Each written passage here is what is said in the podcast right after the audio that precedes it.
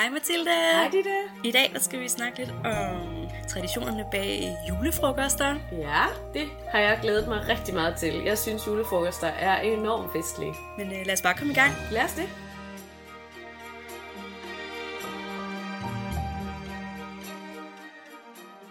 Allerede i det første afsnit, der talte vi lidt om, hvordan julen oprindeligt var en stor fest i en mørk tid, øh, og en rigtig drikkegilde. Mm. Så de her fejringer omkring julen, dem har vi altså haft helt tilbage til vikingetiden, og nok også før det endda. Ja. Øhm, men udover fejringen, sådan selve juleaften, der har man også haft de her fejringer, som lå efter julen. Ja, det er rigtigt.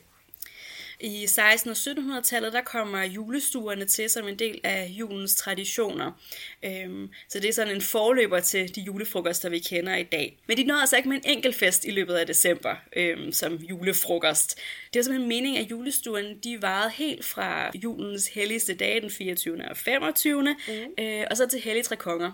Hold da op. Ja, og så skiftedes man på gårdene til at holde en fest. Og hvis man boede i et område, hvor der var mange gårde, så kunne det godt blive sådan lidt problematisk at få tid nok til at holde alle de her fester. Op. Fedt. så alle de her gårde, de, øh, de ville altså gerne sådan vise, at de kunne også holde en rigtig god fest, og de havde den allerbedste juleøl. Så der blev altså drukket rimelig godt igennem der i tiden efter jul. Det er jo totalt luksus, at der er sådan en popcorn mulighed med hjemmebrygget øl. Det lyder klasse. Ja, og nogle steder var der sådan op til 20-25 øh, julestuer, der okay. blev holdt. Ja. Hold da op. og hvis man kan have lidt hovedregning, så betyder det jo også, at man er nødt til at udvide julestuesæsonen, hvor det sådan oprindeligt skulle være til Hellig Tre Konger, så bliver man altså nødt til at gøre det længere, nogle gange helt til faste lavn. Så øh, ja, julen var helt til påske. Det er Ind, altså, indimellem kommer fasten. det er nemlig det. det. Så det er faktisk, Okay, øh, er det rigtigt? det er faktisk fra julestuesæsonen, og ikke så meget julen, man, man taler om øh, i den. Så det er faktisk rigtigt nok. Det er ikke bare noget, man synger. Julestuerne var fester med fokus på selskabsleje frem for maden, hvor julen jo var madens fest. Så i de fester, der kom efterfølgende, så var det juleøllen og selskabslejen, der var det vigtige. Ja. Og øh, der blev altså drukket en hel del af det her juleøl. Det var kutume, man bare rullede tønden ind i stuen, og så kunne folk bare tage for sig, at de var både varer. Klasse. Og det betyder jo også, at stemningen kunne blive en lille smule løsluppen til de her julestuer. Det kan man næsten forestille sig, var. Ja. Øh, igennem aftenen, der legede man forskellige lege, og man sang sange. Nogle gange var der også nogen, der opførte sådan små komedier. Mm. For eksempel så er Bro Bro Brille opstået som en øh, leg til julefrokoster. Okay, så det er faktisk en voksen leg, hvor man så lige kan kramme hinanden der til sidst, når man putter nogen i gryden. Det er det, for det kunne godt blive sådan rimelig våget med de der juleleje der. øhm, og det var en måde for øh, de unge mennesker, pigerne og kalene på gården, de kunne komme i fysisk kontakt med hinanden. Øh, en måde at flytte på, øh, fordi man havde jo ikke så mange andre muligheder. Så det var altså et tidspunkt, hvor man kunne slå sig lidt løs og måske finde sig en kæreste.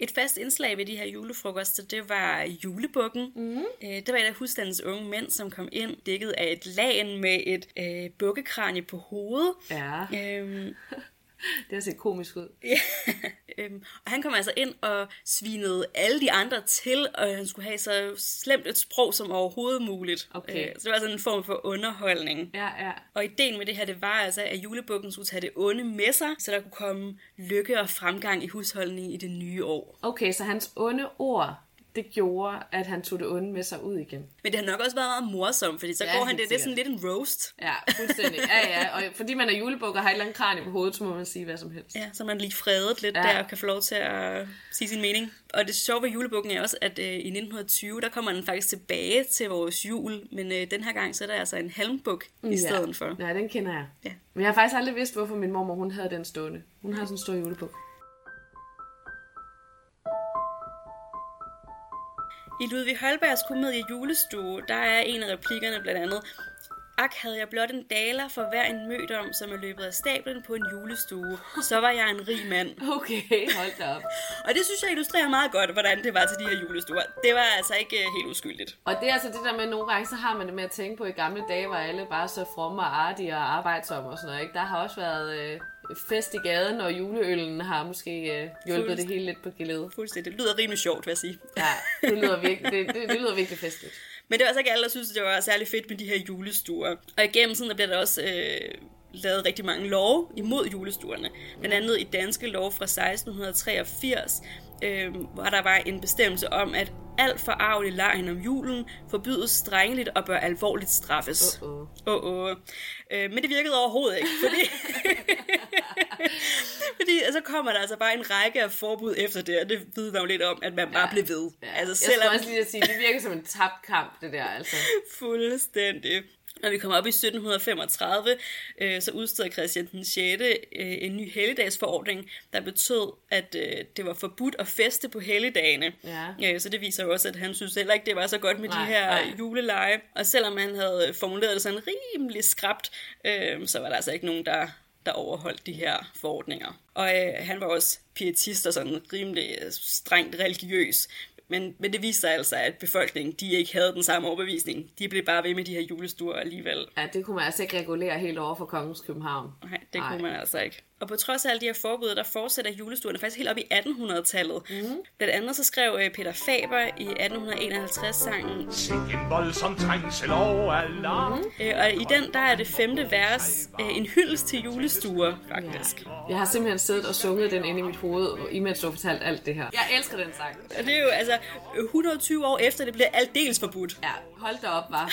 Slut med forbudt, kan vi så sige. Kong Christian den 6.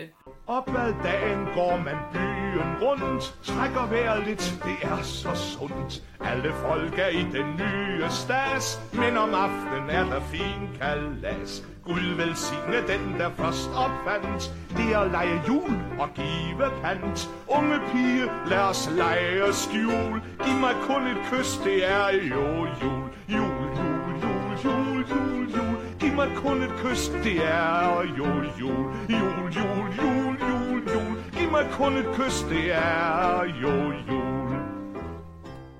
Når vi kommer herop i 1800-tallet, der øh, begynder det altså at ændre sig lidt, hvordan de her julestuer de foregår. Ja. Fordi ude på gårdene, der bliver antallet af piger og kale en del mindre, og folk flytter fra landet og ind til byen. Mm. Så den måde, man bor på og arbejder sammen på, den ændrer sig. Ja. Og derfra fra at være ude på gården, man holdt øh, den store julestuefest, mm. øh, så bliver det mere foreninger, øh, som tager den her tradition op.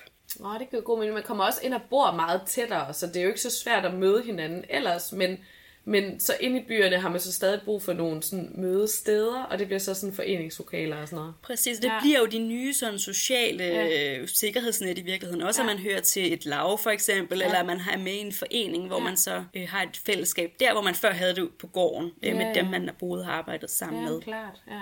Og så har man så også de her sådan juletræsfester øh, Mhm. og fester ude i, i borgerforeninger øh, og fagforeninger og den slags. Der er lidt af stemningen fra julestuen også overlevet, øh, men det er altså også en, en fejring, hvor man mødes, og man drikker og man spiser en, en frokost. Mm. Under besættelsen i 1940'erne, der begynder man at på mange arbejdspladser arrangere julefrokoster, og efter 1945 og befrielsen, der begynder det at blive sådan en decideret fest på arbejdspladsen i mødelokalet eller nede i kantinen. Mm-hmm. Og, øh, og op i, i 50'erne, så er det altså blevet en ret fasttømret del af kulturen på mange arbejdspladser, der skal altså være en julefrokost. Åh, fedt. Så er det faktisk ret ny tradition alligevel. Ja, det er det. ja. Øh, og det var ret almindeligt, at man holdt den enten den 23. til frokost, eller den 24. kl. 12, når man havde fri. For man arbejdede kun en halv dag juleaftensdag.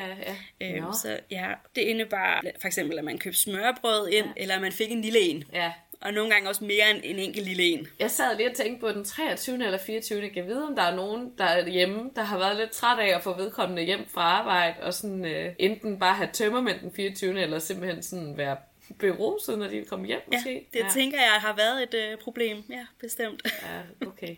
Festligt. Ja, så det er meget godt, at julefrokosterne de er blevet spredt lidt mere ud over december, og også nogle gange i januar faktisk. At, øh, Ja, der er det nok meget fint, at julefrokosten ligger lidt før den 24.